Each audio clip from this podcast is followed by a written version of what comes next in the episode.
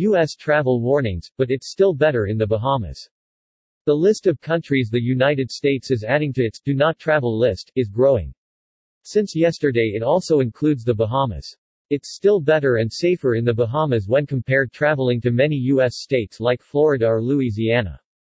Since such a domestic do not travel list is not in place, and domestic comparison is not part of an international travel warning, tourism-dependent foreign destinations like Bahamas are now knocked out by the American system. The U.S. Centers for Disease Control and Prevention CDC, has issued a Level 4 travel warning for American vacationers planning to visit the Bahamas. This could impact Disney Cruise Line guests who plan to visit the island nation on a Disney cruise ship in the near future. While infections are at its highest in the United States, they are decreasing in Bahamas, questioning the Level 4 warnings issued by the U.S. against neighboring Bahamas. Is it really better visiting the Bahamas? It's better in the Bahamas. This was the advertising slogan for this country known for beautiful white sandy beaches, blue waters, and blue skies. The cruise business adds to the portfolio of travel and tourism in this Caribbean country. It's actually still better in the Bahamas. Dot dot dot. But the U.S. government today left the part on how much better it is to visit the Bahamas compared to Florida or Hawaii for example. Instead, the U.S. government issued a do not travel level 4 warning against its neighbor just 100 miles off the Florida coast. The Bahamas economy depends on the travel and tourism industry. The U.S. issuing Level 4 travel warnings is a major disappointment and threat to the island nation and the 368,000 Bahama citizens. Many of them work and depend on the well-being of the travel and tourism industry, and Americans are the vast majority of their visitors. The U.S. travel warning against Bahamas reads, Do not travel to the Bahamas due to COVID-19. Exercise caution in some areas of the Bahamas due to crime. Read the entire travel advisory. Read the Department of State's COVID-19 page before you plan any international travel.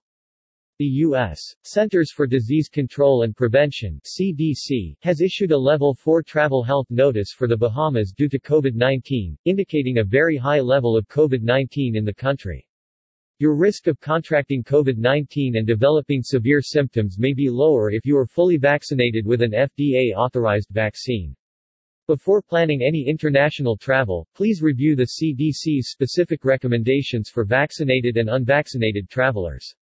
Visit the embassy's COVID-19 page for more information on COVID-19 in the Bahamas. Bahamas economy depends on tourism, on American Tory STS.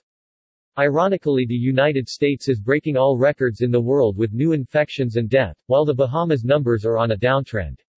Infection numbers and death statistics in the Bahamas had been below numbers in the state of Florida or Hawaii when seen in proportion to population.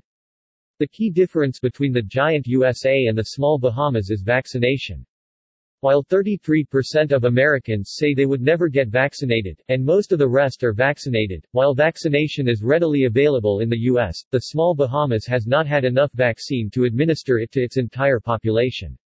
Only 15.3% of the population is vaccinated. Welcoming vaccinated visitors is essential for the health of the Bahamas travel and tourism industry. The Bahamas reported 103 infections per 100,000 people in the last seven days. Such numbers represent 37% of the peak, while the United States reports 59% of the peak infections. It's understandable the U.S. State Department is mandated to warn Americans of dangers abroad. However, if based on the numbers a stay in the Bahamas for a vaccinated American is obviously safer than staying at home in most cases, why would the State Department want to not include this fact in its foreign travel advisories? L. Lack of global coordination in tourism. It's another example where the lack of global leadership in tourism, or global leadership has no tourism representation.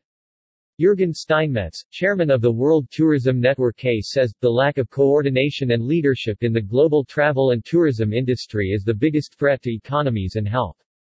The Bahamas is a safe and clean destination for all to enjoy. TE Bahamas Tourism Board has updated its travel health page. The health and well-being of all who enter or reside in the Bahamas remain the number one priority, and diligent efforts are enforced to minimize the spread of COVID-19. The following travel and entry protocols have been put in place to ensure the Bahamas is a safe and clean destination for all to enjoy.